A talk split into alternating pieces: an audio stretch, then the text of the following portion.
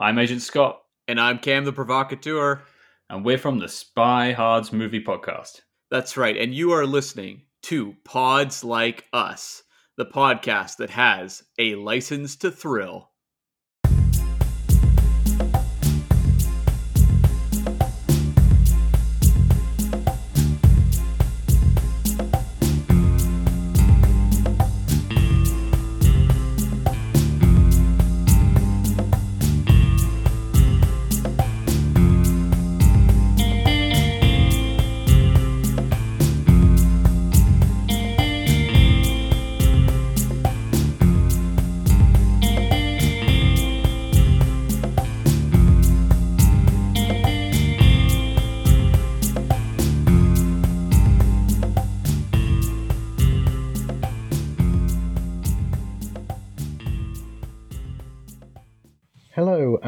Welcome to Pods Like Us.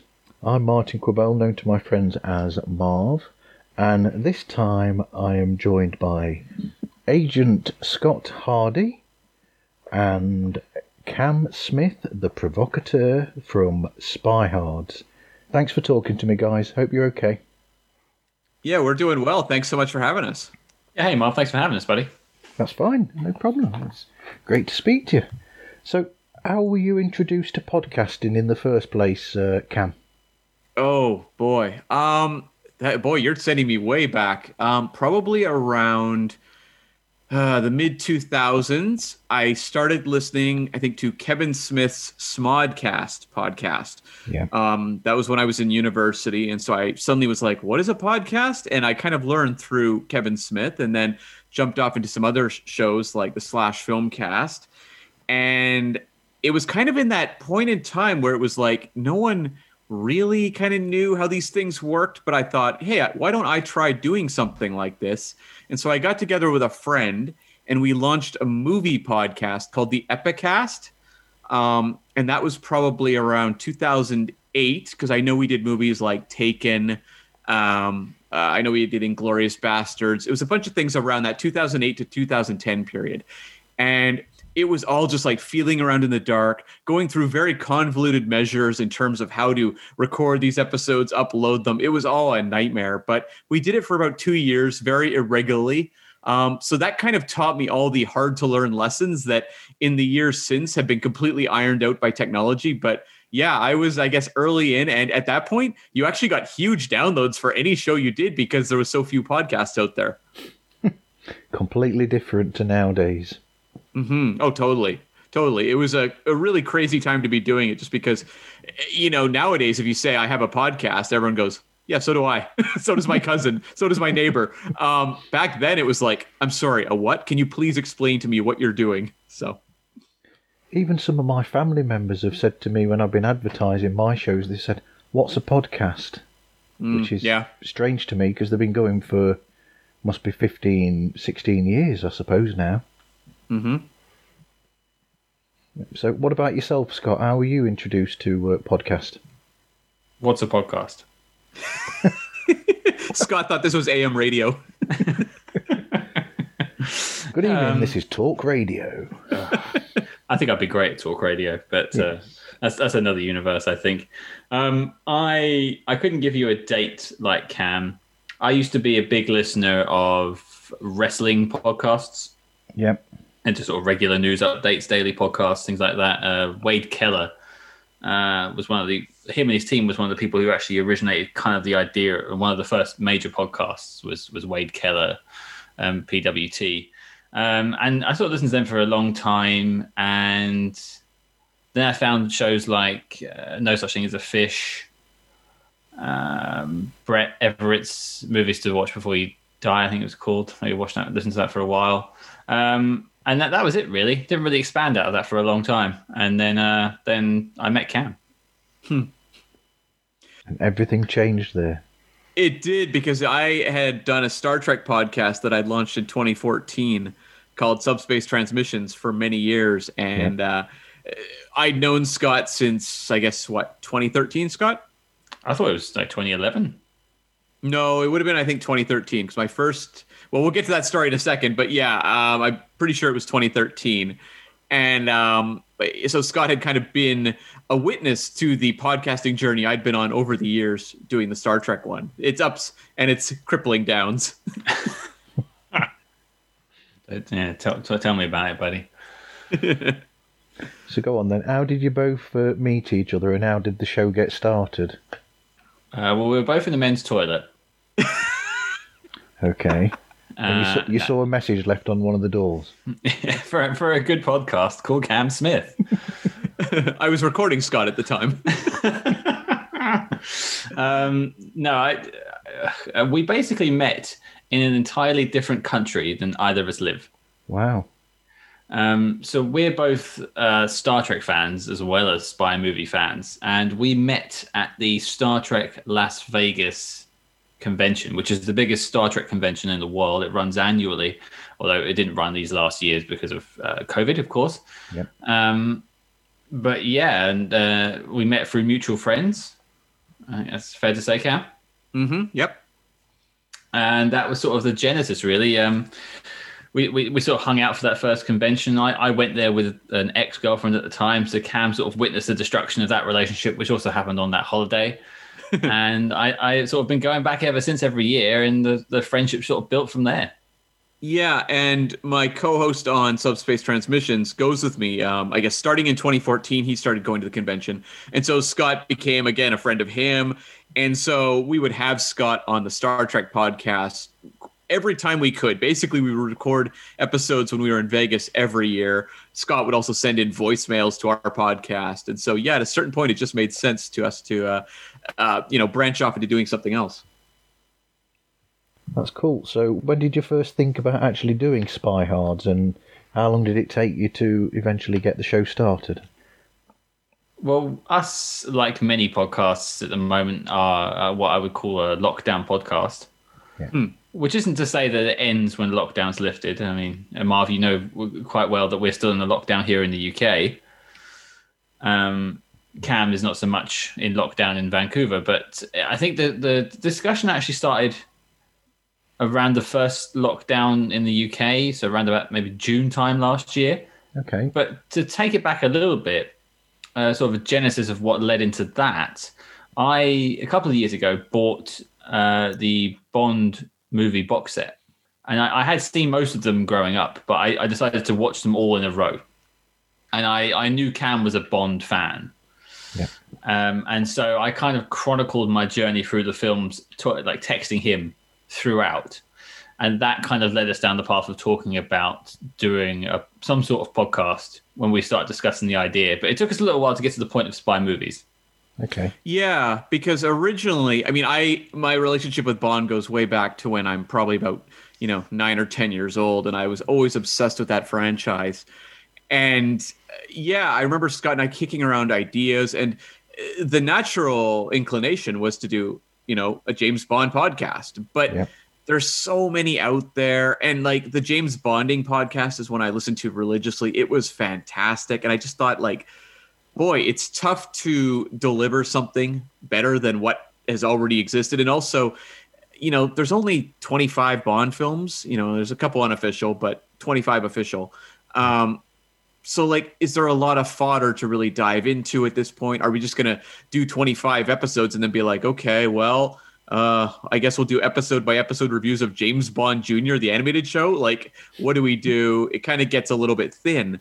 And so going wider allowed us to tackle things like Mission Impossible, which we love, uh, franchises like the Jason Bourne films, um, and just open up to movies we've never seen. Because I mean, I'm a big Hitchcock fan. I like a lot of classic film, but there's tons of old spy movies that you know I've been aware of, but I never actually watched. So, have you come across any films or thought about any films that you discussed on your previous film podcast, Cam? Um, no, I don't think there has been a crossover yet. We actually, I'm not going to spoil anything, but Scott and I were actually just plotting out our next eight episodes that we'll be recording. And there will be a crossover officially with one of those. But okay. to date, I don't think so. No. Um, yeah, uh, I think we've actually been pretty good at picking things that I haven't explored a lot in that old movie podcast. Although I should note, I guess I this slips my mind, but I also do an Arnold Schwarzenegger film podcast um, with another friend. It's been on hold because of the pandemic. We prefer to record those in person together, Yeah. so it's been on hold for almost a year now. But we actually did do True Lies on the um, on Spy Hards, and I have done True Lies on that podcast, Arnie Geddon. So um, there's two very different uh, reviews, I think, of um, you know True Lies on either podcast. And I listened to that one, the the Arnie Geddon version, just to take notes of what not to do. Obviously, yeah. I mean, it was yeah. basically just um, 90 minutes of I sort of sounds. Yeah, that sounds like Spy Hards. Oh dear. T- Tom Arnold, why am I always in the van? He, he um he retweeted the the episode when we put that out a few months back, um and like tweeted a GIF at us to all of his followers as well. That was quite nice of Tom. Yeah. that, that that definitely helped out. That is so cool because he's he's a. I, I think. I mean, I've not listened to that episode yet, but I think he's an incredibly important part to that film. Oh yeah, and uh, quite a controversial casting choice at the time. I mean, James Cameron had to go to the mat to get him hired on to that film, and no one really believed that that was a good idea. I remember at the time being like, "Really? That's who you're putting in a Schwarzenegger film?" But really delivered for sure. Absolutely, it added to the. I mean, it's it's a really good comic film anyway. In in those uh, places, I mean, Ar- Arnold pulls off comedy really well, surprisingly. You know, considering what he was doing back then, and uh, Tom Arnold just just adds to that. But then again, so does Bill Paxton as well. Oh yeah, for sure. I mean, I love Bill Paxton to death. Uh, I, I mourn the fact that he left us so soon because that guy had so many years of great character work. I mean, I would love to see an 80 year old Bill Paxton. You know, like 'cause he just would have been one of those great character actors we would have seen right probably till the end of his days. Absolutely. So, um, how would you describe uh, your show to people who haven't heard it? Gibberish.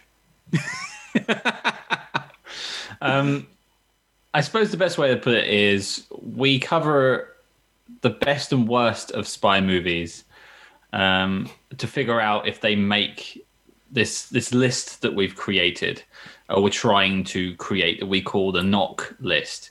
Uh, but basically, we'll pick movies from all over uh, from when spy movies been created. So back at at the earliest is the 30s we've got at the moment, um, and just sort of put it through this filtration process if, we think it's good enough to make this list.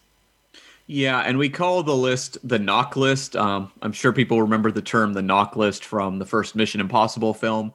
Uh, we use it as the need to see official classics of the Spy Hards canon. That's the acronym we've gone for.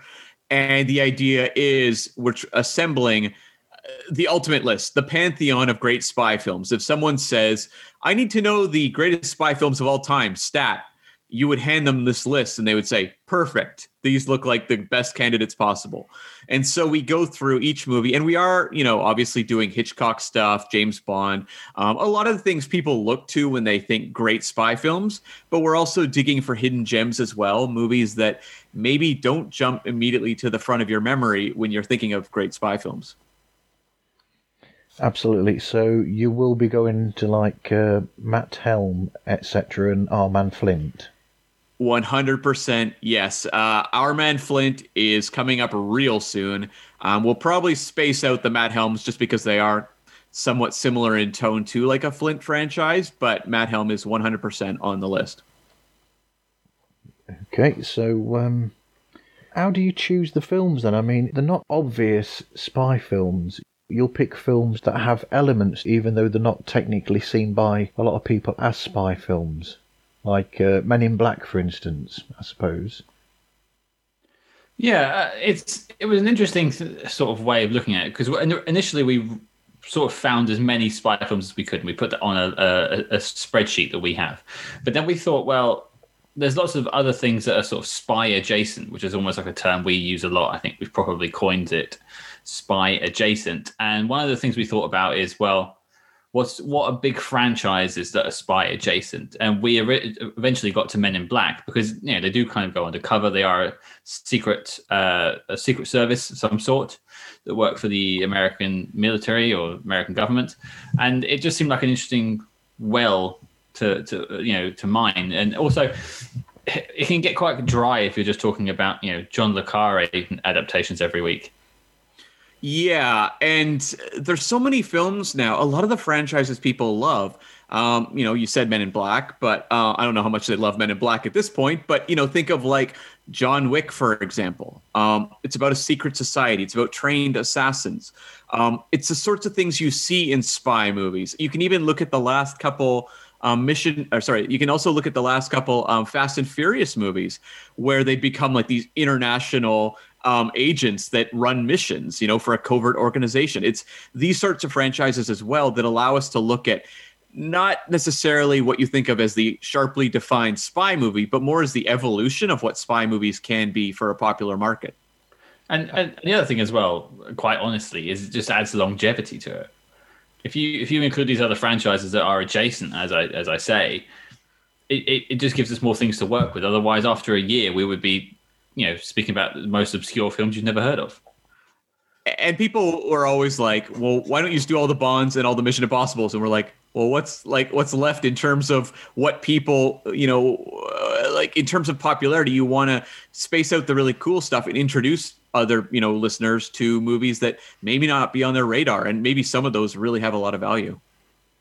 Absolutely. I mean, with that sort of scope, you could possibly include something along the lines of um, in the line of fire because you've got the Secret Service mm-hmm. agents. Yep. yep. So it's all it's it, it, if if someone can make a good enough argument to us, and we've had this on like Instagram or, or on Twitter in the past, if you can make a good enough argument about its inclusion, we will discuss it and, and cover it. there's a few we've added to our master spreadsheet that have been suggested to us that we didn't think were quite right, but then upon review, we've added it to the list to cover. I mean, Condorman, for instance, which you've done, that's the most recent one to this recording that you've done. That's got elements of secret agency work to it, but it's also, I don't know, is, is it a tongue in cheek um, superhero film or something as well?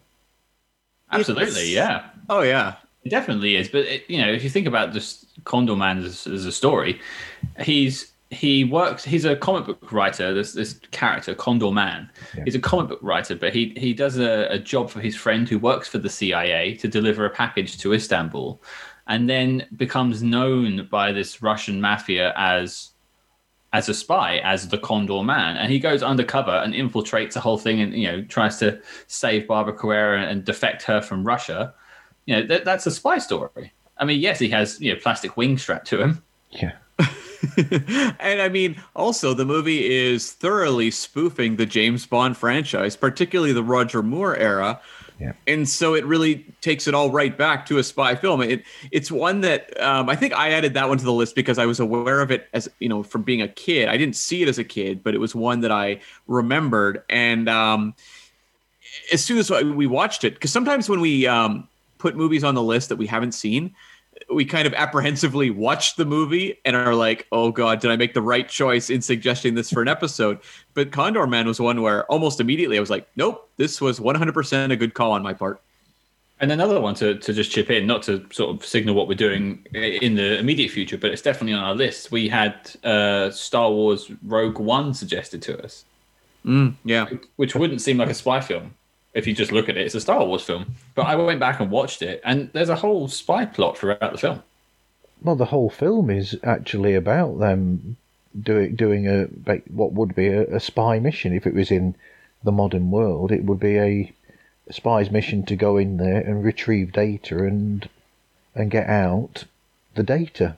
Exactly, and and that character, um, I can't remember the name, Cam. I'm blanking on the main male character. Oh, Cassian Andor? Cassian Andor. He works for the Rebellion Intelligence Service.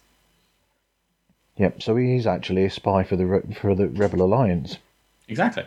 Yep. And there are a lot of popular franchises which dabble in that. I mean, the Marvel franchise. You've got the um, second Captain America movie, and you've got Black Widow coming up. Um, in the what Cars franchise, Cars 2 is a total spy spoof.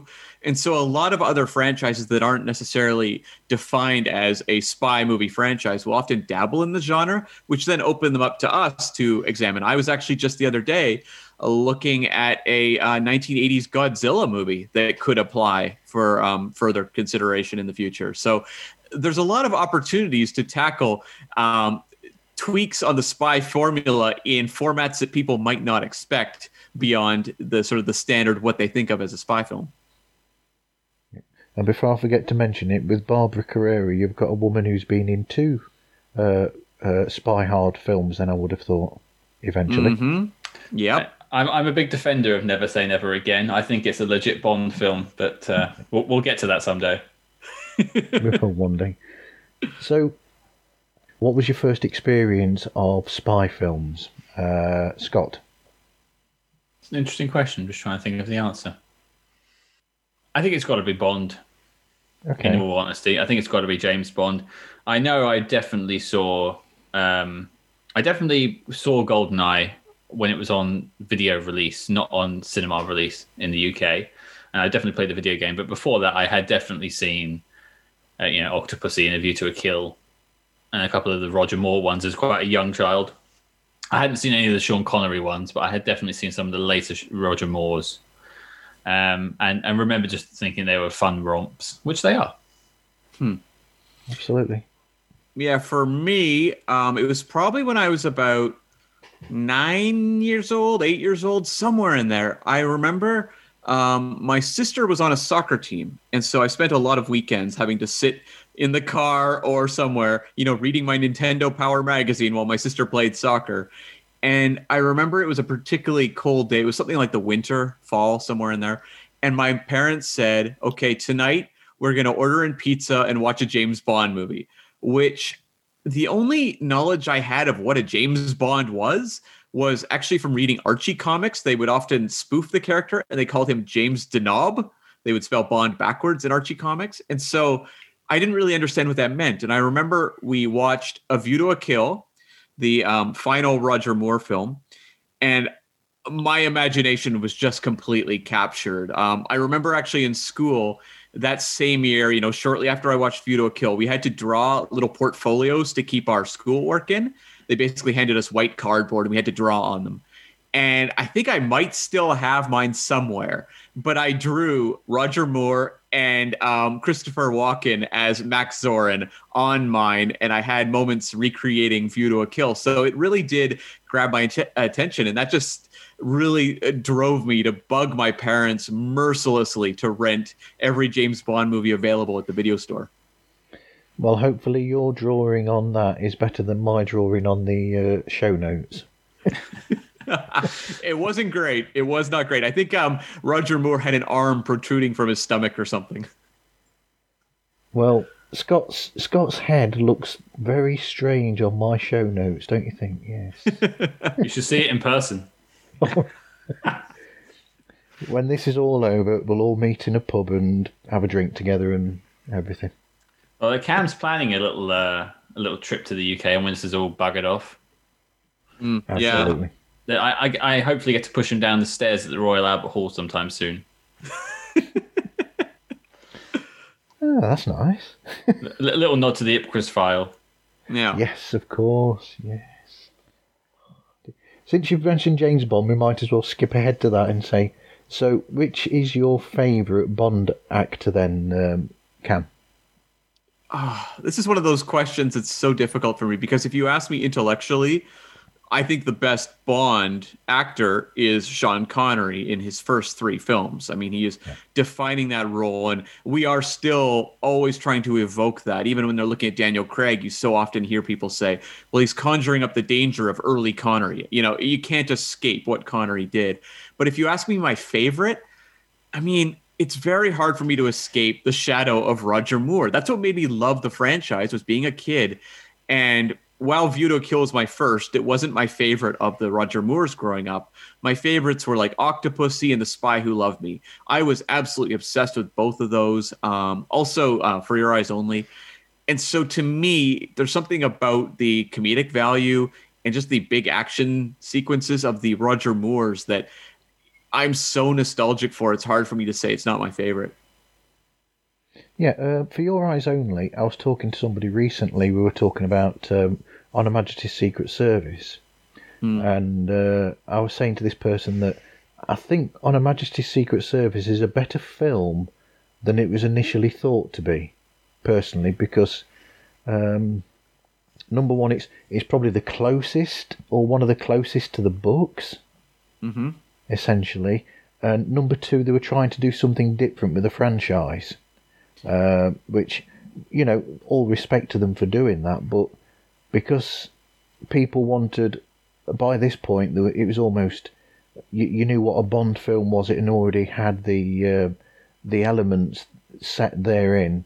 So trying to do something else with it, like the romance and everything, and them getting married, I, I think people weren't wanting that. So, so then automatically they, it's almost like they decided straight after that with Diamonds Are Forever to almost basically just rehash what what people expected from a Bond film, and then uh, they did the same. I think with For Your Eyes Only, had really um, it had less of the gimmickry. I mean, it had some of it, but not to the same degree, and it was a more closer to the classic uh, spy film genre.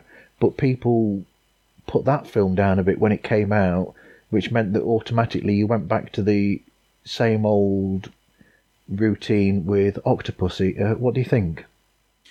Well, I mean, the Bond franchise has always been very reactive to Yeah. their films, and they often kind of go a little extravagant. You know, I mean, um, I, I think On Her Majesty's Secret Service is one of the one of the best of the franchise, but it's also a little ahead of its time. Yeah. Um, I think it was asking a lot for an audience at that at that point. Plus, you just have the whole replacing Sean Connery, which at that point was so unthinkable. So I think it had a lot of strikes against it. It's just one of those movies that took its time. You know, it's like It's a Wonderful Life um, was a bomb when it came out, and then it's years later that people recognized it for the great film it is, and you know it, it gets its place at last. I mean, when you have real artistry like you have in Honor, Honor Majesties, it's going to get recognized at some point. It just wasn't 1968 or 69.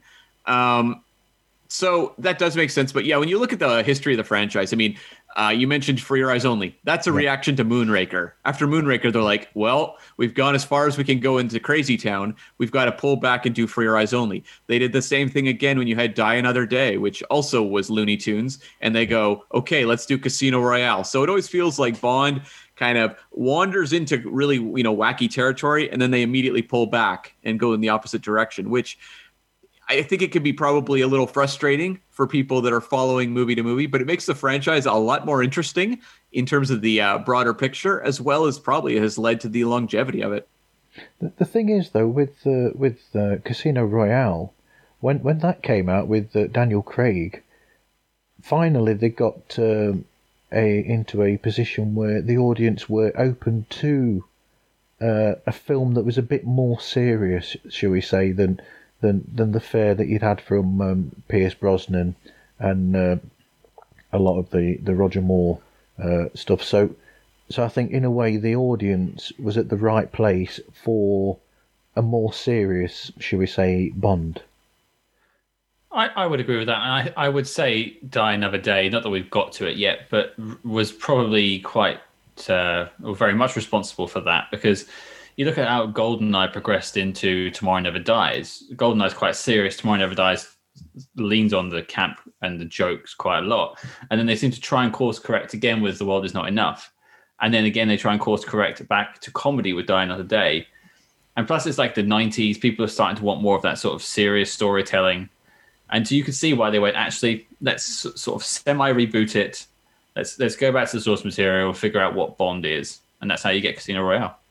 And also, the Bond producers are very observant of pop culture trends. You had the Bourne films were getting very popular. You also had Batman Begins in 2005, which um, it wasn't a mega smash at the box office, but there was a lot of influence from the Batman Begins film going forward. And uh, you know, you look at what Bourne was, or sorry, you look at what um, the Casino Royale was.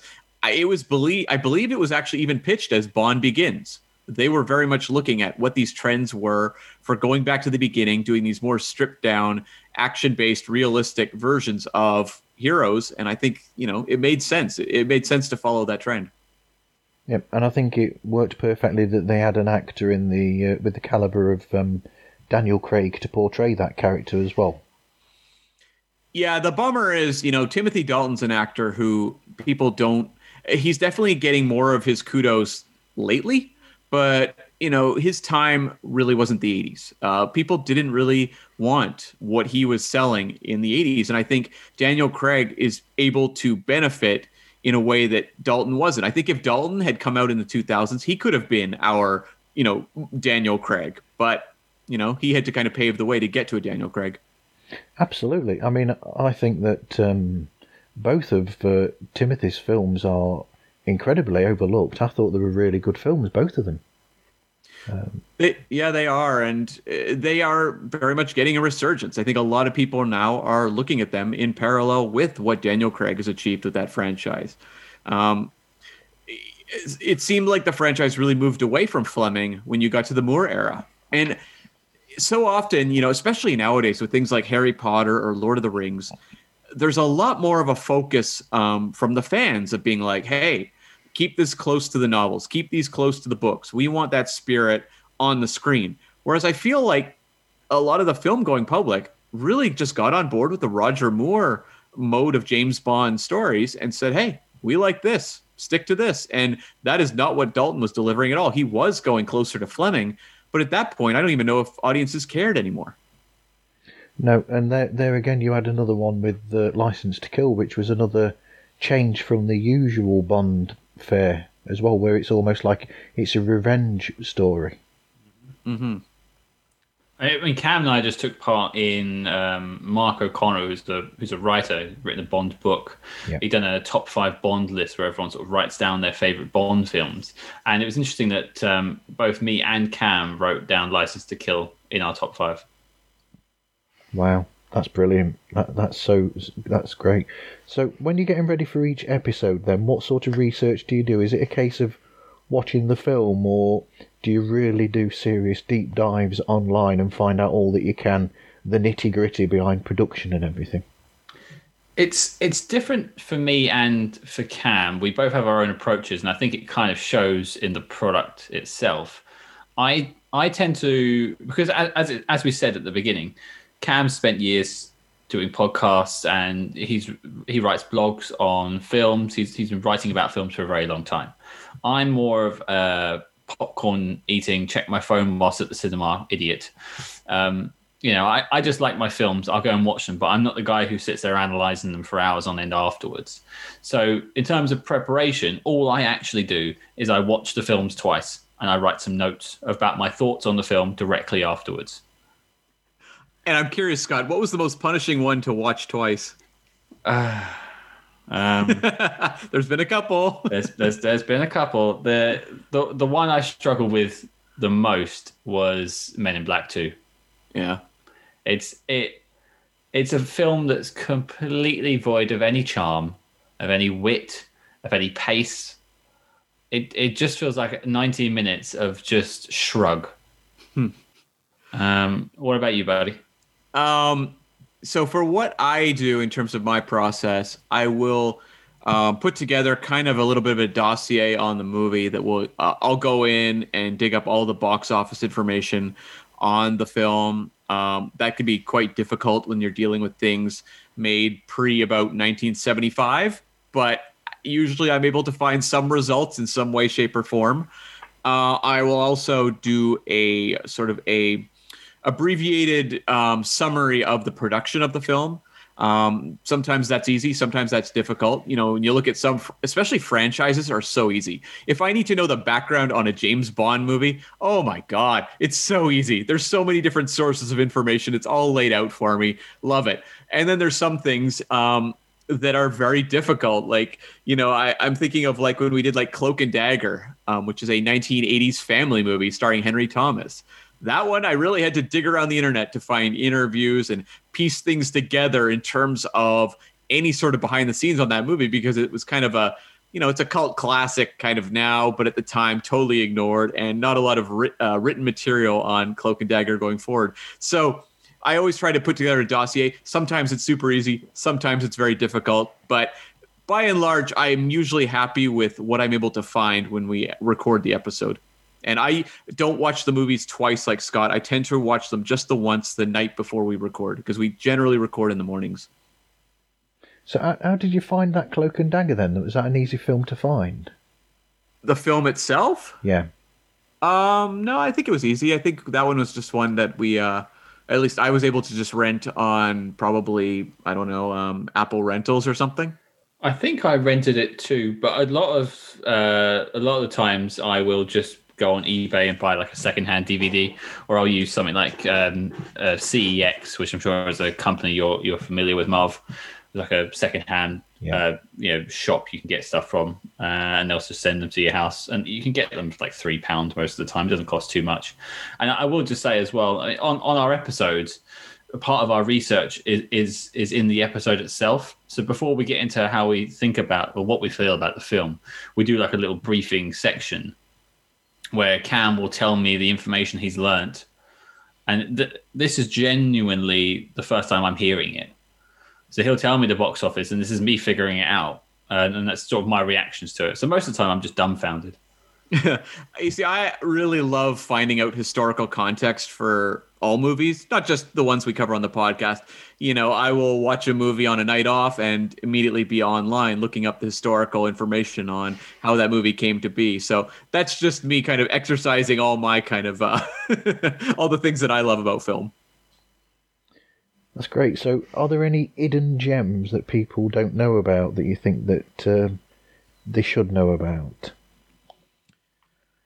Oh boy, um, Scott, does anything jump to mind to you of things we've covered so far that people should really check out that may not have, you know, stumbled across those movies? The the one that jumps to mind, uh, we discussed this on our sort of New Year's wrap up episode, sort of at the end of 2020, was Hanna with Saoirse Ronan and Eric Bana. I just I didn't know anything about that film going into it, and I was just I was just blown away by it. I thought it was such a great film. Yeah, it was one that I saw right when it hit video back in the day. And no, actually, I saw it in theaters. That's right. Yeah, I went to see it in a very empty theater. Um, and I remember walking out just thinking, like, why is no one talking about this movie? This movie is doing really interesting things with the genre. It has an incredible amount of style, an amazing score. Why is this movie kind of getting somewhat middling reviews and just being completely ignored? And I've also got a soft spot for um I don't know if you guys have heard of this film. It's uh, from Russia with Love. Oh yeah, that, that little film. Yep, yep. Yeah, that, that old chestnut. Yeah. Um, no, the only other one that springs to mind would be um, I we it didn't make the knock list, but I I did actually not mind Men in Black Three too much. Mm, yeah. I thought it was quite quirky.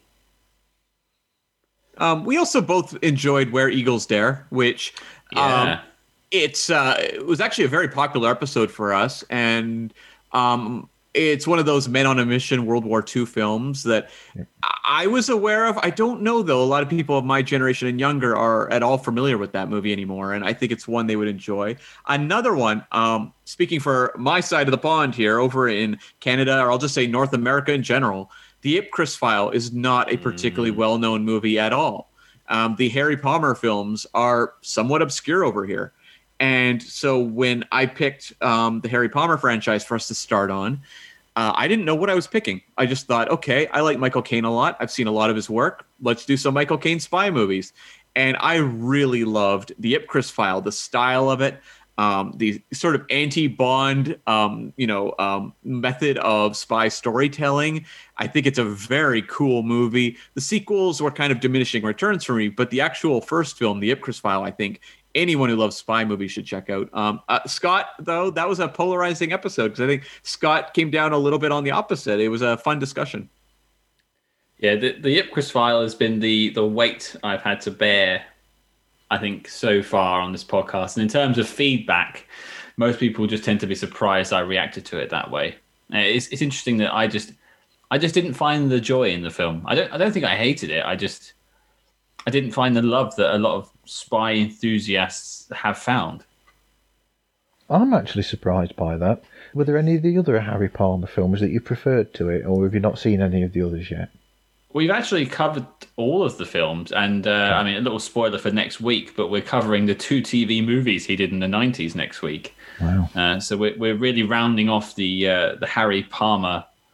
Uh, I don't know whatever five film series there is are uh, five film series is, but um, I actually preferred Funeral in Berlin. Okay, because at the moment I've only heard the first uh, Harry Palmer related episode. I think that you've done. Yeah, they, they they all follow. Oh, sorry. They all they all kind of flow every eight episodes until we until basically next week. So you'll you'll have the next one coming out quite soon. Mm-hmm. So, actually, I'll go to a question that uh, Louise has just given to me. What would you say is your favourite Bond villain? hmm Villain. Hmm. Okay. Are we including henchmen or are we just looking at the primary big bads? I don't know. I mean, you could go either way, really, because I quite like a lot of the henchmen. Yeah, in some ways. I'm gonna I'm gonna stick with villains. I think for my answer. Um, it's really hard to go wrong with Goldfinger. Yeah.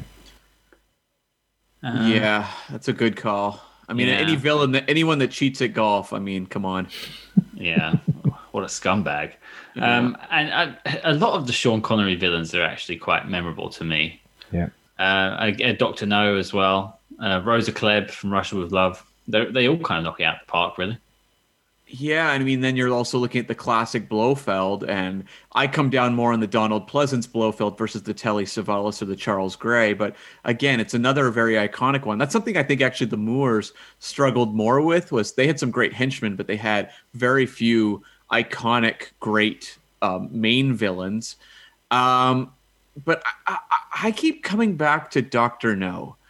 I don't know that I would have said Doctor No when I was younger, but he's a villain that every time I revisit that movie, I am more and more impressed with Joseph Wiseman's very like cold, almost computer-like performance. The hands are a nice touch.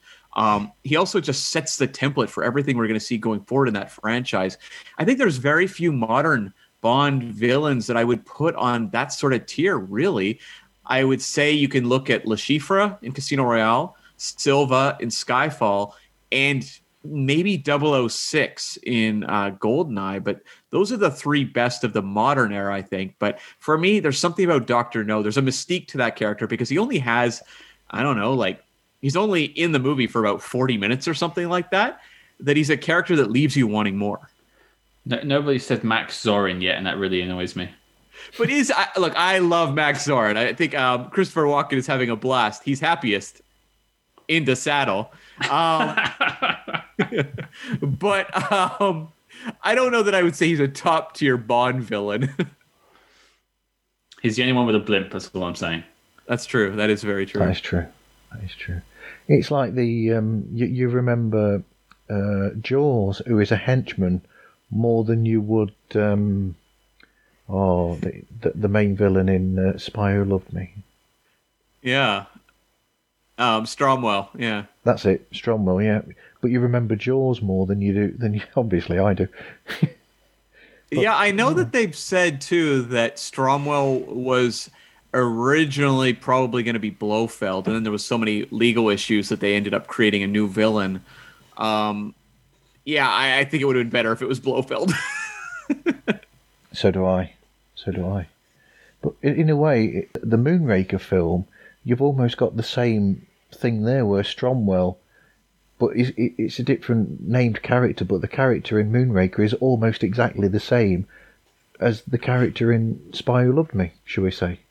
it's not just the villains; it's the whole movie is pretty much the same. Absolutely. Yeah, uh, that was one thing. Like Lewis Gilbert, who directed "You Only Live Twice," um, would go on to do two more. He did "Spy Love Me" and "Moonraker," and both of those movies are basically remakes of "You Only Live Twice." Not a lot of versatility in his films. No, Absolutely not. What would you name yourself if you were a spy character in a film, Scott? I think I've I, I, I've either posed this question before or we've been asked this question on uh, somewhere else before. So I'm going to keep my answer because it is a pseudonym I have used before. Okay. Although I, I suppose I'm giving up my identity by saying it on a podcast, but hey, I'm not actually a spy. Um, so my my secret identity is Gary Jones. Nice. It, it it's so you know beige. You wouldn't suspect a Gary Jones. You would just stamp that passport, and he would walk right through that gate. That's a good call. It makes me think of Gary Mitchell though from Star Trek. Every time I hear Gary Jones, I think Gary Mitchell. I'm looking at you awkwardly right now, Cam. um, for me, I think I have to go with uh, a name that I've used in the past. Um, I used to work in community TV, and um, back in those days, you had often very um, you know skeleton crews running TV shows, and so we would do like four or five jobs on one show, and we like to use fake names in the credits because it makes it look like you actually have a full crew and you're not a bargain basement production.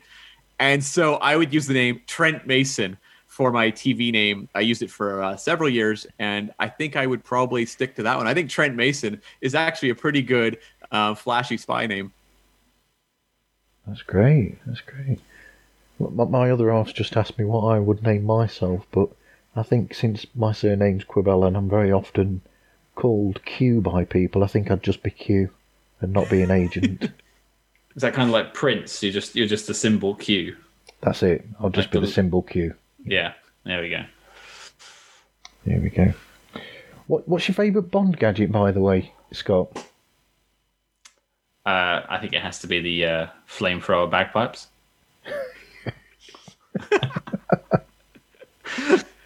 it's really hard to touch that. Uh, I'm half Scottish, so uh, I, I could put a kilt on, and you wouldn't think I was carrying a flamethrower. And uh, look, I'm carrying a flamethrower.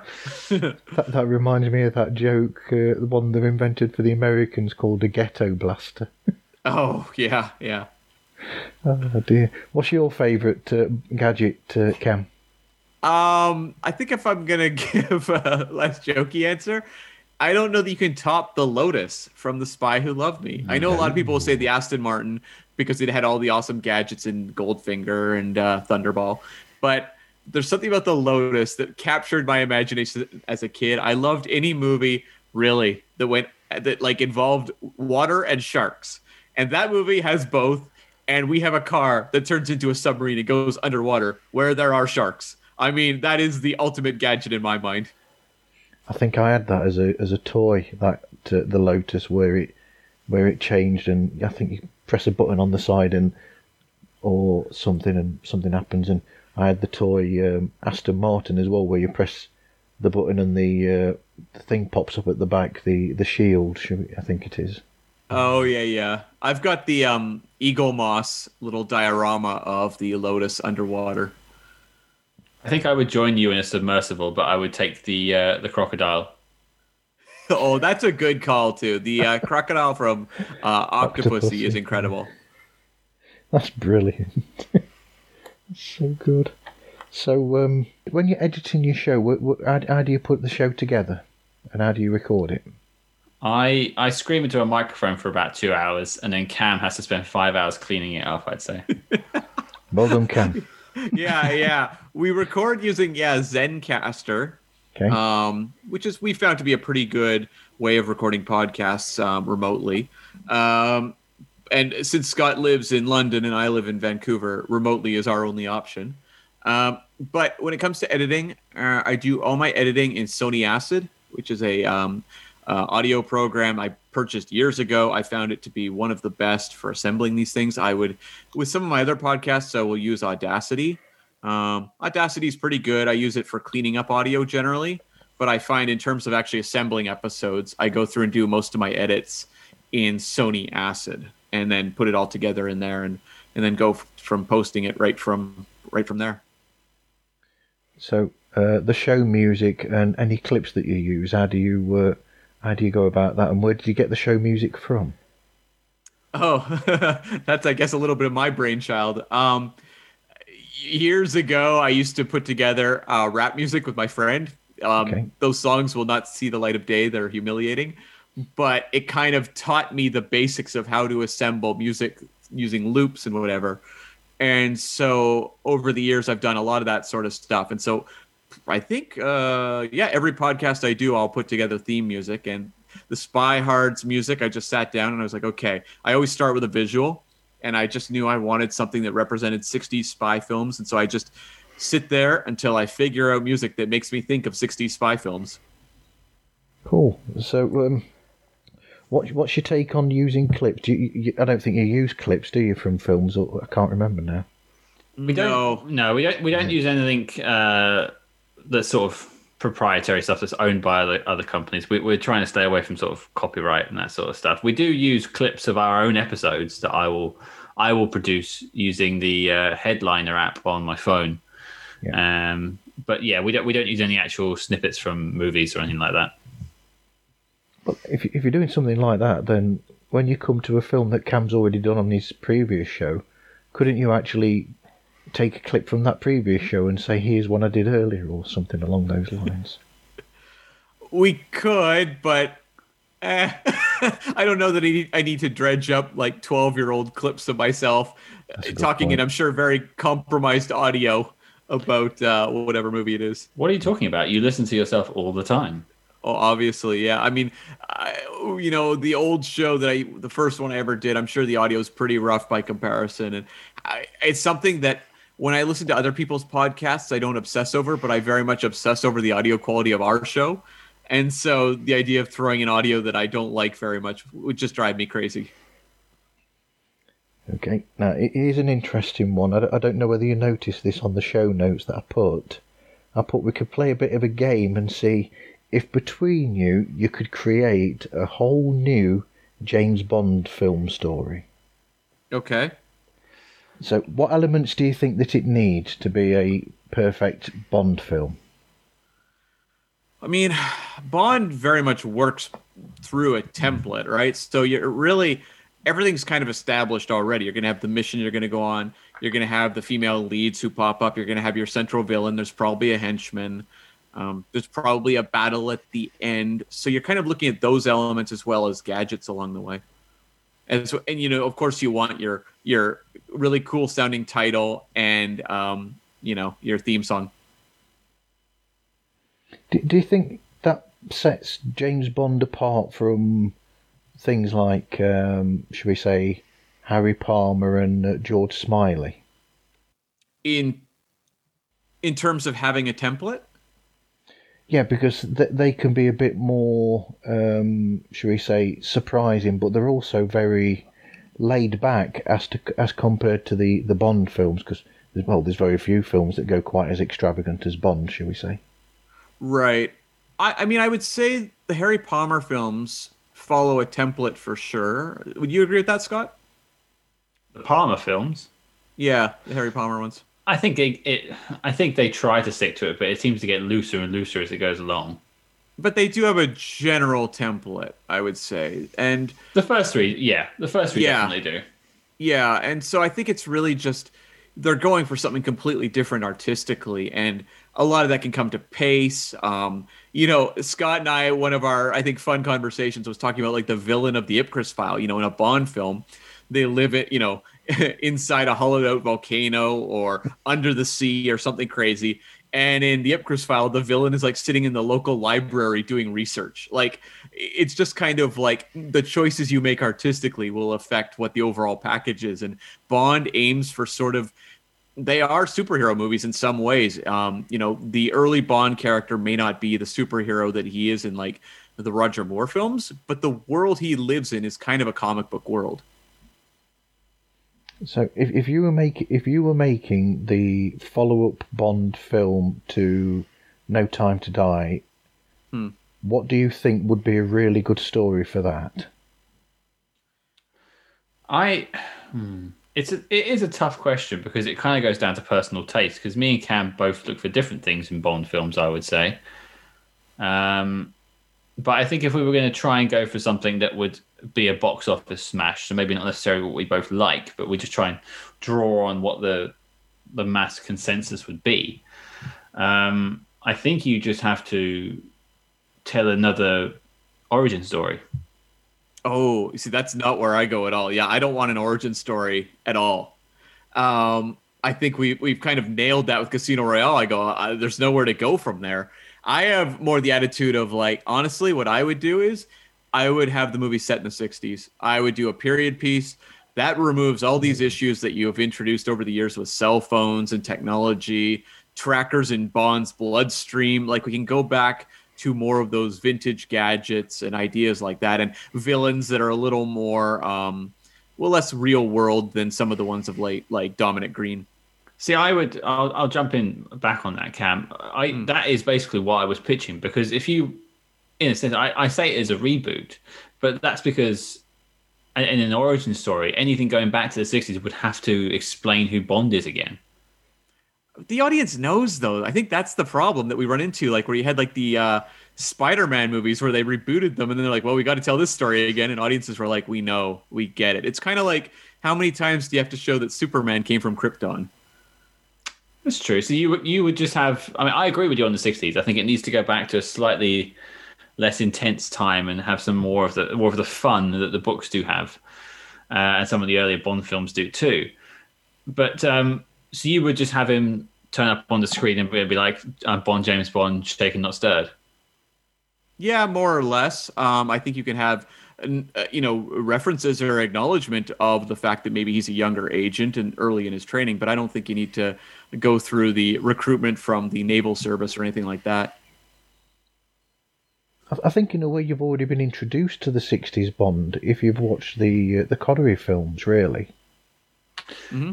I, I do agree. I, I just think that heading down the, the, the path we're heading now uh, you look at the progression from Casino Royale to now, it just yeah. it just seems to be getting not darker and darker, but just the stakes keep getting higher and higher. And I don't know whether Bond becomes more of a superhero at this yeah. point. Whereas you think about the, the Sean Connery era, especially the first few films, he does just feel like sort of an extravagant agent. He isn't necessarily saving the entire universe. Mm-hmm. Yeah, especially in those first couple. Like, it's pretty low stakes missions in Doctor No and From Russia with Love. But at the same time, I would actually say that From Russia with Love is one of my favorites mm-hmm. personally. Yeah, I think it, I think I put it down as maybe second or yeah. third on my top five. Yeah, I mean, it's one of the really great adaptations of the book. The book is actually very similar, except the book doesn't introduce Bond until halfway through. The first half is all about setting up the villain plot, and then we get to watch Bond then stumble into this villain plot in the second half of the book. And I think the movie does a fantastic job of merging the book uh, elements together, and it feels in some ways like I tend to come down a little more on Doctor No being my preferred one. A lot of that has to do with the location, the villain, various elements like that, but it's hard to argue that From Russia with Love isn't the most um, almost confident and well refined of the Connery Bonds. I think they uh, they've taken what they got from the uh, the the Doctor No, uh, and they just went that little bit further. Yeah, and I love that they play the Bond theme over scenes where he walks through hallways. So, so do I. So do I. I, I like, I, I, but then I, I like when when characters have their themes that follow them around, should we say, in films anyway. Oh yeah. I, I mean, just to spin off from the question, I don't, I don't know, Marv, if you had this lined up next, but if we're talking about creating a, a Bond reboot, uh, who would you cast as Bond? I'll throw Ooh. it out to you both. It's one of those questions I find so difficult because uh, I think I've said this on our show, but if you had asked me, you know, in 2005, would you give the job to Daniel Craig? I would have said, no, I don't know who that guy really is. Um, so, and I would have been dead wrong. I never would have seen what was coming. And I think that's kind of what I like with these casting decisions is that usually when the, people think outside the box, you grit, you get these great casting choices. I wouldn't have pushed Heath Ledger as the Joker in The Dark Knight or Christian Bale as Batman for that matter. But it was those casting choices that were a little outside the box that gave me things far richer than anything I could have come up with. I think casting is actually a very difficult job. And a lot of people, like myself, have very narrow imaginations, and they go, "Well, who matches the hair color?" you know, that sort of thing. Um, s- s- something that we both, that all three of us love, go, going to that, I mean, you know, on the same subject, is something like Star Trek, where they'll have a new series start and they'll put people into roles, and you'll you'll think, wow, I never expected those people to be in Star Trek. Like um, once it once it found its footing in the later seasons, Enterprise, for instance, Scott Bakula, you would never expect him to be in a Star Star Trek film. I mean series. Yeah, and I mean, I remember when they cast Karl Urban as Bones. I don't know if people remember this, but like. Star Trek fans were not happy. I mean, he was kind of the buff guy from Lord of the Rings and Pathfinder and some other action movies like that. And it was like, this is absolutely ridiculous. This is not DeForest Kelley. And then he shows up and he's almost more DeForest Kelley than DeForest Kelley. And he's become like probably the biggest fan favorite out of that whole cast. Absolutely, closely followed by. I think I think that in the first film, Zachary Quinto did a fabulous job with uh, Spock. Mm-hmm. Yep. I think he's the next solid hit out of that cast. The one I think was a dud, and I'll stick to this, is Simon Pegg. And I love Simon Pegg, but I think he's Scotty is just. I think he just tries to pretend to be Scotty. He feels like the most caricature of the group. Yeah. Absolutely, I, I love Zoe Saldana. I think she is astonishing as Uhura and has inhabited or imbued that character with so much that was just never provided for that character in the original series. I think she is a real standout as well. absolutely. Um, and um, just you know, k- kudos to them for having um, James Doohan's son actually in the Star Trek films as well as an engineer. One of the greats. He's always nice at the conventions, our Chris Doohan. Yep. Yeah, he tells some good stories for sure. He does. So, um, going to uh, here's, here's an interesting one that I've got down. I don't know how I, how I came to this as a question, but the uh, George Smiley character. Who's your favourite George Smiley? Is it Alec Guinness or Gary Oldman? Um, I'll say I'm somewhat of a novice in the world of Le Carre. So uh, I, I've seen The Spy Who Came In From the Cold. I've seen Tinker Tailor Soldier Spy. Um, not a lot beyond that. Scott and I have planned out at least one movie in the fairly near future. Um, but I mean, my only real access point is Gary Oldman, and I mean, it's hard for me to decide on anyone other than Gary Oldman at anything. I think Gary Oldman's an astonishing actor, so I'll go with him because he's the safe choice for me. And it's fairly safe to assume if we haven't covered the film, I probably haven't read the book. Uh, so I, I, I know know Le Carre in terms of books, and I definitely don't have any of his films apart from the, uh, the Harry Palmer, though he's not called that in the books. Uh, see, it's, yeah, films in my head. I mean, you just look at our. We, we interviewed. Actually, speaking of Star Trek connections, we interviewed Nicholas Meyer um, some time ago because he was he was quite heavily connected with Tomorrow Never Dies. Okay, I didn't know that. Yeah, um, I'll, I'll save the episode not to spoil it for you and sort of his connections. But we uh, later in the episode, he starts asking us about our sort of uh, our, our, what we've read in terms of spy novels, and uh, we were both put to shame by Nicholas Meyer. So uh, don't, don't expect us to be very well educated on that side of things, especially not me. Yeah, uh, well, there's a great podcast out there called Spybrary that tackles spy literature. That's where you want to go for spy literature. We're the film guys. Um, I've read um, a significant amount of the um, Ian Fleming James Bond novels, but uh, yeah, I'm not a big spy literature reader. I'm not a big uh, I'm not a big fiction reader in general. I tend to read more um, film biographies and things like that. So I'm about to show that I that I I don't know much about the books that either. So Harry Harry Palmer then. So he's he's not Harry Palmer in the books.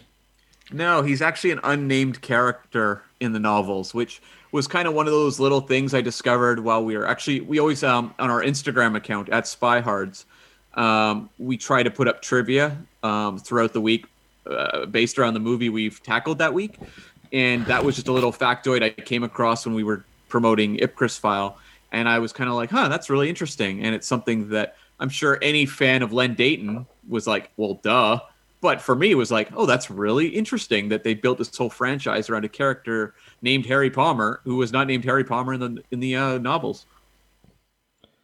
Wow. So, what would you say are tropes that you have to have in all spy films or most spy films? It gets tough when we're tackling Men in Black here. yes, it does.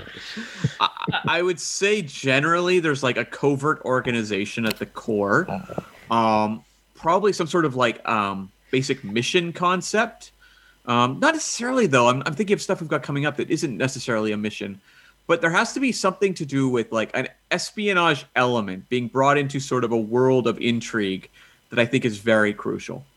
We we looked at um, there's an episode called the briefing, which is the first episode we put out, where we kind of set out our mission statement. And one of the things we sort of mentioned is is what is a spy film, and it's a very hard. I mean, you can look up the definition of the word spy, and you could use that as a literal thing.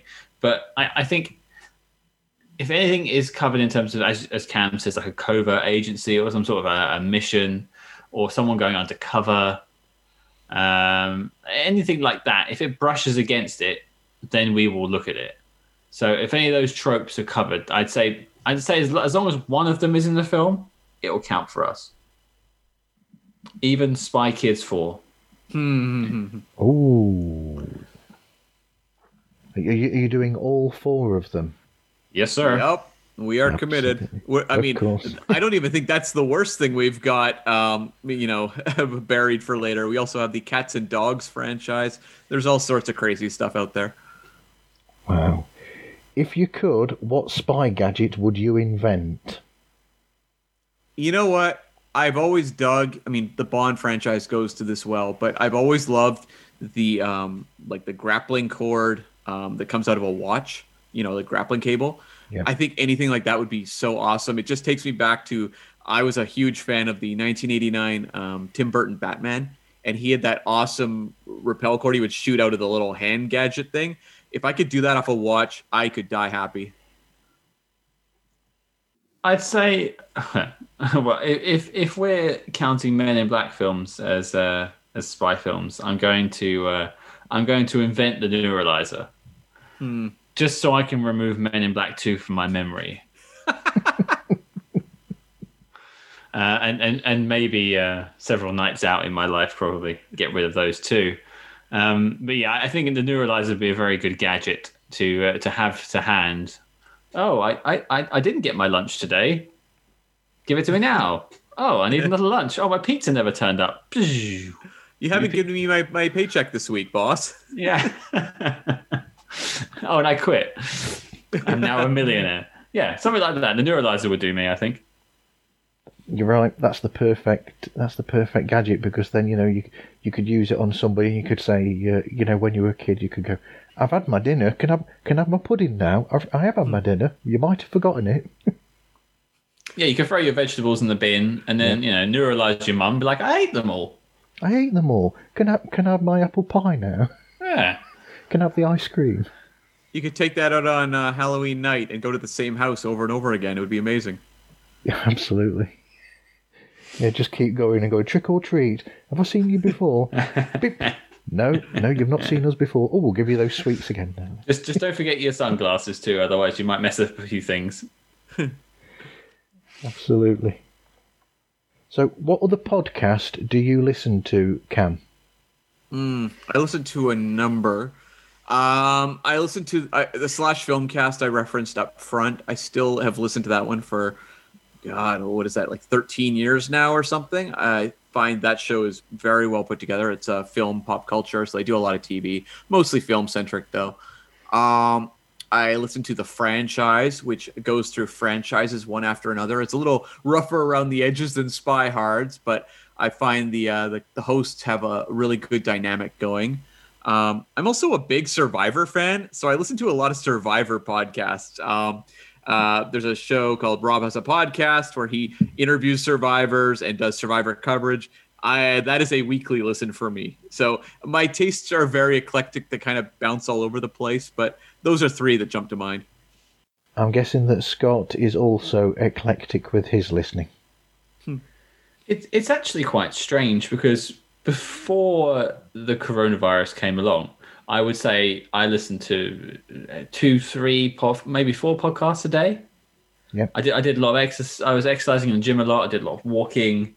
Uh, I was out a lot, really. So I, I, did digest a lot, and it's definitely gone down since um, since being locked in.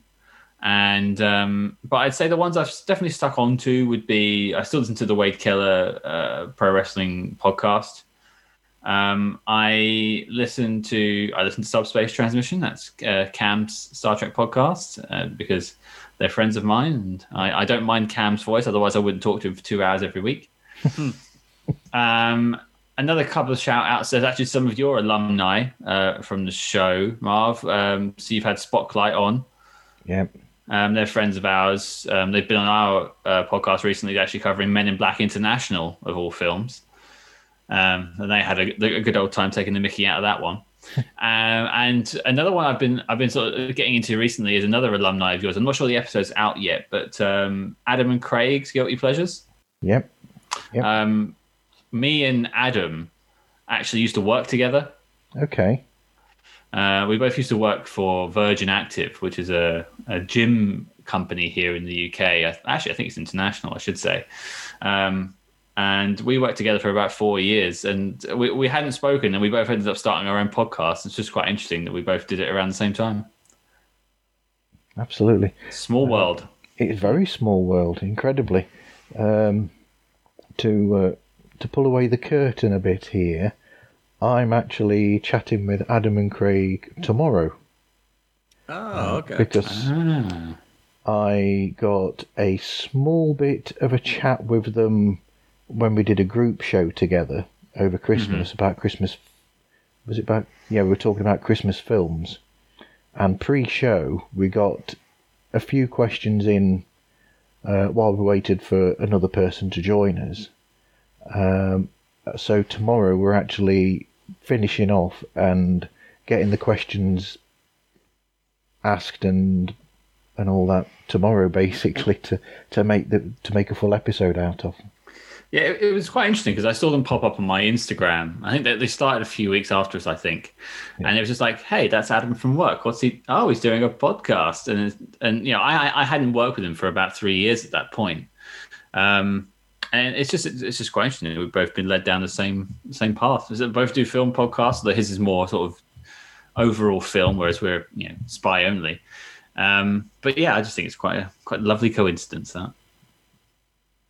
Well, it'd be it'd be interesting if you could do a crossover, or you go onto their show and they come onto yours. Oh, perhaps. it's in the works. It's in the works. Because I'm sure there's there must be some guilty pleasure, shall we say, films that would fit into the spy genre. I think um, he's a he's a he knows I'm a, a massive Star Trek fan, as well. We used to talk about Star Trek and wrestling when we were working together quite a lot. Uh, so I think we're, we're planning on potentially doing a Star Trek film down the road. Okay, that's good. Oh yes, Louise is saying, haha, Austin Powers. Yes, darling, they are going into the Austin Powers films as well. Yeah, there's a few like Austin Powers, Mission Impossible. People keep asking us, when are those coming? When are those coming? It's like, they'll they'll arrive at some point, but we have to balance out our you know power hitter franchises here. We've got Bourne wrapping up pretty soon. We've got Bond, like we've got some heavy hitters coming out of the gates, so uh, we can't rush through all the greats right up front.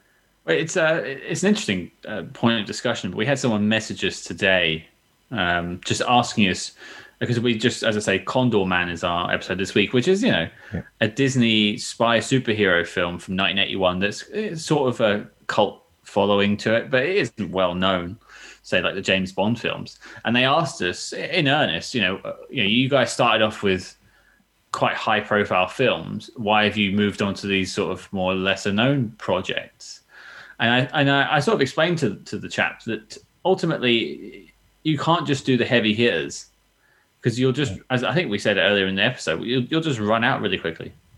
It's also just not as much fun. I mean, Scott, we've had done some episodes on movies like Jumpin' Jack Flash, or well, Condorman's another good example, or Men in Black International with Spock. Like those episodes were so much fun, and I, I, I think it honestly for me it has less to do with the movie than the discussion. But sometimes when you're dealing with these, you know, sacred gems of the genre, I mean, it, it kind of removes a little bit of the ambiguity of the conversation because you're like, well, clearly we have a masterpiece. Now let's talk about how it's a masterpiece for two hours.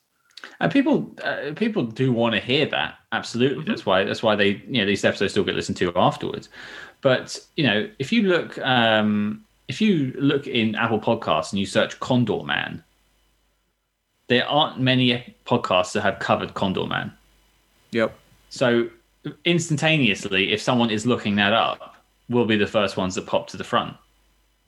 It's also impossible, I find, to predict what people want. Like, I think I could sit here and try to engineer the show that every listener is going to want to hear, and I would be wrong because there's been episodes, you know, I cited Where Eagles Dare earlier, but I mean, when I picked the Ipcress file, I didn't really think that those would be popular. And then the Harry Palmer episodes became very popular for this podcast. So, again, you can't really predict exactly what people want. So, who knows, right? Yep, you just reminded me that I meant to come back to something. You you mentioned where Eagles dare, so I'm guessing that you'll also be going into the what Guns of Navarone and then the Force. What number is it? Force ten or Force nine from Navarone? Is it? Force 10, yeah. Force 10. Um possibly. I know I've got like Raid on Rommel on the list, which is another Richard Burton World War II film. Um, I need to look closer at those Guns of Navarone to see if they really fit because um, I've seen both of them. Um, You know, thinking about it, I think there is, especially with the sequel, there is probably a little bit of merit there.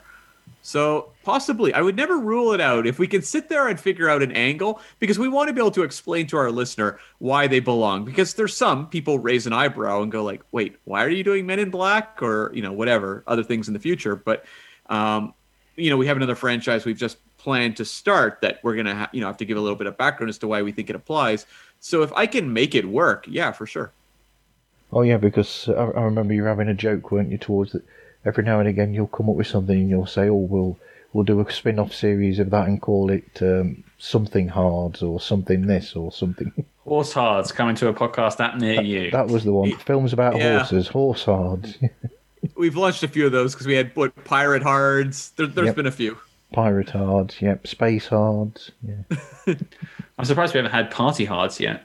Mm, that's when we, uh, you know, pitch like Wayne's World. Ah, Weekend at Bernie's. excellent. Party on. Someone got that reference. Thank you. Absolutely. So, what advice would you give to people starting in podcasting for the first time? Run. Get Cam to do all the work. don't, don't quit your job. um, I, I would say what I would do. I think my first recommendation would be a lot of people go, Hey, I love talking about movies. I'm just going to talk about movies. And that's a big field you're dealing with. And I think you need an angle. Um, you know, we have a friend um, named Miles who runs the Disc Dump podcast. And it is a general film music discussion podcast, but he has a hook in that he owns all these things on discs and he wants to clear up space. Which discs do I keep? And so it's a little bit of a NOC list type thing. You know, he'll talk about a subject, but then decide by the end of the uh, episode, am I pitching this out or am I keeping it? And I think you want to have a hook like that if you're going to go in because there's so many podcasts. Same thing we looked at. James Bond, the market is flooded but there's not a lot of spy movie podcasts. I think you want to find a way to brand yourself that makes you sta- seem very appealing to people who would enjoy the sorts of things you enjoy. And I, I think the only thing I would really say is don't no. I would say do it for the love of doing it and the passion of wanting to talk about something you're passionate about. Yeah. Because it's such a crowded landscape now that I, I unless you're very, very, very lucky, you're not gonna hit straight away. Yeah. You're not going to click. You're going to get a few listens on your first episode. So if you don't care about that and you're just doing it for the love, it's fantastic. But if you're expecting your first episode to get, you know, 400, 500 listens on day one, unless you're a, you know, a, a celebrity, you're, hmm. you're, it's just not going to happen. Yeah, and you're probably not going to get the Joe Rogan paycheck either. and that's actually another thing I'm glad you brought up, Scott. That you have to love doing it because it's a time investment. Um, you know, Scott, as he says, he sits and watches these movies twice. Well, that can be up to what five hours of his week, um, depending on how long the movie is. Could be even longer. Could be six hours if we do something that's three hours. And, Um, and I'll, I'll just jump in on that, Cam, but then you can Yeah. jump back in. But like, Yeah. and not to mention, like Cam and I have a, a pretty good split in terms of what we do with this podcast. Like Cam is is the editor in chief. He he cuts everything together. He helps uh, you know lay things out. He's the audio guy. He's my tech guru. But in terms of social media, day to day business, that's that's me. That's Okay. me on the keyboard, and I'm the one answering and, and tweets and, and retweeting stuff and DMing people and setting up guests and getting interviews most of the time. And so we, you know, it, it, it is a it's not a job. I you know it's, I do it voluntarily. I, I really enjoy it, but it is it is work. Yep. Yeah, bang on. And also, if you don't enjoy doing that work, if you don't enjoy the process, you're not going to run the show week to week. You're going to get tired and burnt out. And then next, or whatever your time schedule is, whether it's every two weeks or every week, you're not going to stick to the schedule. You're not, you're just going to be like, okay, forget it. And then it, it's kind of like there, it is a bit of a commitment. And you have to be able to say, like, am I going to be able to meet these deadlines? Am I enjoying this process? And I think you'll know before you start really because you'll sit down and go, "Wow, this is uh, you know, quite a few hours going into editing my first episode." Huh. Every week, huh? You know, if you don't enjoy it, you're not going to stick with it. Absolutely. Anyway, where can people find your show and how can they get in touch with you? We're very fortunate in this in in that sort of sense because we are basically everywhere Hmm. at Spyhards. That's S P Y H A R D S. So that's Facebook, that's Twitter, that's Instagram. We're even on TikTok. We're on YouTube. We're on basically every podcast app you can think of, from you know, Acast to Spreaker, Apple, Google, Spotify. You Just search for Spyhards, and that's where you'll find us. Yep, Letterboxd as well. And I mean, also, that's another actually good tip for people starting out. Come up with a name for your podcast you can secure social media handles for, because that is also a great thing to have. Yeah, absolutely. That's why you can find me anywhere at Pods Like Us. We were It- genuinely shocked that Spy Hards was free. So Yeah. Absolutely. So I, I forgot to ask where did where did the name Spy Hard come from then? Um, when, when when we decided on spy movies, we just Yep. thought about like we, we we both came up with a couple of titles each, and I think the the two front runners were Spy Hards, which we inevitably went with, and the other one, which I now use in our intro, uh, which is uh, For Your Ears Only. Yep. Yep. We also I remember kicking around um Live and Let Spy. Um I think wasn't okay, Scott, didn't we also pitch uh, I think you pitched Mission uh, Mission Impossible and then that wound up being an actual real podcast that exists. I think it came up in the conversation, but yeah, then then the Impodible lads came along anyway, so it, it worked out really well. And they started basically the same week as us, so they're like our, our spy bros. It's a bit like originally this show was going to be called Chatterpod. Uh, so it would have been a bit, you know, other other things might have come into it as well, but that was taken, and then uh, Louise, my other half, actually came up with the name Pods Like Us, which is a pun on a possibly little known Paul McCartney song, uh, and also a comedy spy film, Spies Like Us. Yeah. Of course, yeah. Mm-hmm. Um and I found that that title wasn't taken, and I, w- I realised that it's actually the perfect title for what the show's all about. Really, And and you also got the um. there- There's a, uh, another podcast, uh, not before coffee, run by a good friend of the show, Ray, who was one of our first guests actually on our Mission Impossible Two episode, which is a great No, podcast. M- Men in Black Two. Oh, sorry, Men in Black 2. We haven't done the Mission Impossible. So thank you, Cam. And um, there was already a Not Before Coffee podcast, okay. but it hadn't been there hadn't been a new episode for about three years, and so that she wanted to have that as her her title, and so she tried to message the owner, and they never got back to her. So she waited until like the domain defaulted. And she could get most of the social medias, and eventually got all that sorted, and then launched the podcast. Wow. Wow. She likes coffee. Obviously, I can, I can tell. Anyway, thank you both for talking with me. Oh no, thank you very much for having us. This was fun. Thank you Thanks, very Marv. I appreciate you having us on. Thank you, Scott. And thank you, everybody, for listening. And hope you listen again to another episode of Pods Like Us.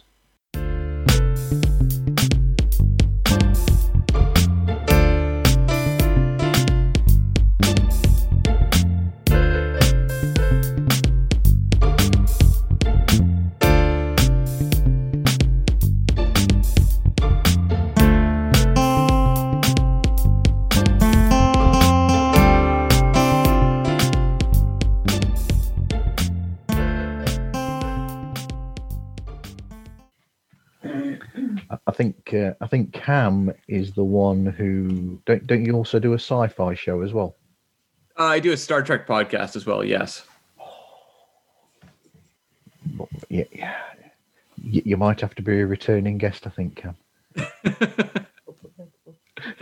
Louise says that's what she looks like before she puts makeup on. No, you don't. Dear me. I was waiting for you to jump in and defend it there. Exactly. That's the answer you're supposed to say. That's right. Yep. Of course you don't, darling. Of course you don't. No. Self-deprecation. No. I'm looking forward to hearing what you both said about Condorman.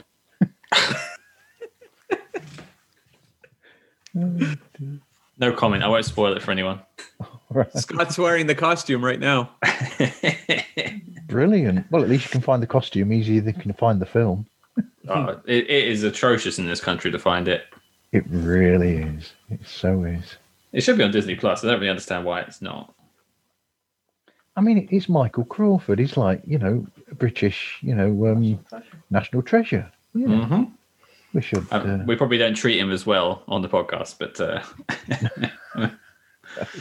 to be fair, my only experience of him is this film. right. Okay. Oh, right. Oh. So you've not watched anything with him in before, mind you. What, Not- what's not knowingly. been in? Some others do have. Actually, that's all I can think of him from. Mm. can't And think of anything else. stage musicals, which I've never seen him in. So yeah, Phantom of the Opera. Yeah. He's a good singer. He was the Yeah. original Phantom of the Opera. he was the original Phantom of the Opera. He's a Yeah, good singer. yeah. You know they can hear you on the other end. That's all right. it's fine. Okay. Dear me. So, uh, so so are you from the UK then, Scott, and Cam's from Canada, is it? Correct. Yeah, that's correct. Yeah. So for for Cam, it's uh, around tea time then, is it? Ten past five. Uh, it's two o'clock here. Oh, eight hours behind. He's a he's a West Coaster. Right, he's a West Coast. Yeah, Yeah, I'm in uh, Vancouver. Okay, so it's the same for the clocks as you go across the uh, the time zones as you go across Canada. It is, is as It is, yeah. The US, right? okay. Yeah. Yeah, we're the like uh, it's basically the same as you know New York versus LA. I need to remember what NOC stands for was in the NOC list, I think, or just get you to explain it perhaps at some point. Sure, That we can explain better. it. It's Yeah, probably easier. Yeah. I, I still struggle. I get Cam to do it every time. It's fine. Well, Cam sounds like he's a professional because he sounds like he's doing all sorts of podcasts. I just like to annoy people on the regular. As do I. As do I. Right, let's see how we go, shall we? Okay. How was that? Have we have we hit all the bases, or do you think there's anything that we need to touch on? I think we got everything. I think yeah. I, I don't think we missed out on anything. It's, I, I never am a big fan of talking about myself for too long. I could do a little bit. I could do a little bit quite easily, thanks. But uh, yeah, I, I tend to be like, uh, if you have questions, we'll answer them. But like, I don't. I that's why I don't like bigging myself up on social media. But um, so if you think you've got everything, Marv, that's the important thing. I think so. I think so.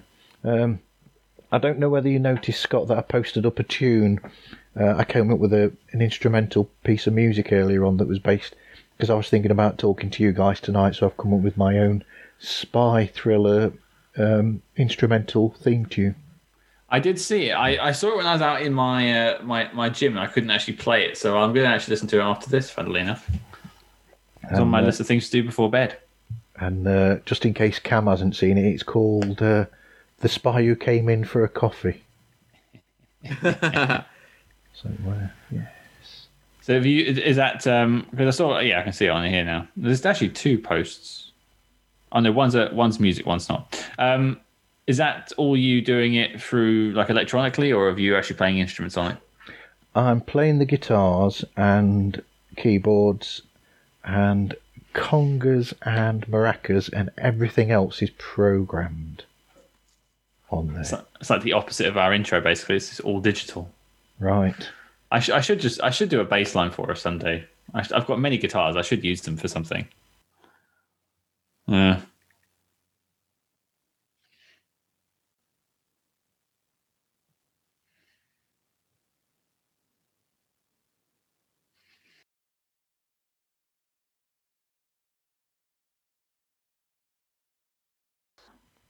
Which one was the Bond film where they had a re- was it Die Another Day? They had a really good introduction to it with pre pre credit, and then it was rubbish afterwards. That's the world is not enough. yeah. Yeah. That's the Uh, world. is well, not I don't know. It could be Die Another Day. I think it probably applies. The one Huh. where he's the one where he's captured. Oh no, that's then- that's Die Another Day. That's Die Another That's Day. Die Another Day. Mm. Really good, really good, really good pre-credit sequence. And then he's Let got down everyone's by the lockdown look film. at the end with the beard Yeah. and the hair. Yeah. Yes, he has. Yeah, yeah. Lockdown about over twenty years before it happened. Yeah, exactly. I wish I still had my hair. So do I. Wish I did.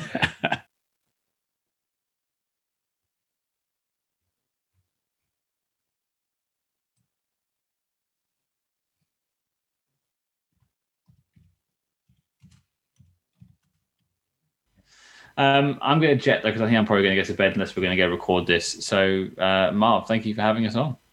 Thank you very much. And I'm going. I've already added uh, Cam's other show to my list of shows to check out. Oh, 'cause I'm thanks a so huge- much. I'm a huge Trek fan.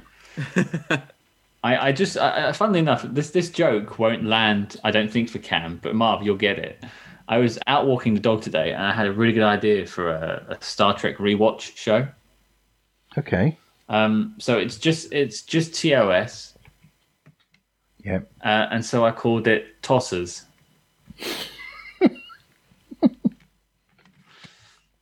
See, Yes, the, I get the- that. The joke lands on British people, but it won't land anywhere else. And, No, it and not won't. Br- not British Columbians. That- That's true. That's true. But that's why uh, Joss Whedon could get away with British uh, swear words in American television shows. He got away with a lot of things, unfortunately. Unfortunately, yes. Yeah. Mm. Dear me. Um, so I don't think Cam's taking me up on my uh, tossers pitch there. So I Blank stare. think I'm out of luck there. Just you got the Blaylock face on. Brilliant. Brilliant. Um, right, yeah, I'm going to jet then. Do you need? I mean, we did. I didn't record backup audio for this, so I assume you didn't need anything. You're happy with Zoom. I am happy yeah. with Zoom so long I- as it's got everything, yeah. I would recommend checking out Zencastr if you get a chance. I just I always rave about it to people. It's free, Absolutely, yeah. and it, I, I we we started off with Zoom, and I find Zencastr is is, is greatly improved our audio quality. Is, is there no time limit to Zencastr then for the free? No? Nope. No. Wow. Uh, it, it, you know, you get separate tracks, and it, it, it just felt a lot cleaner. Yeah, I get separate tracks on this, actually, on Zoom.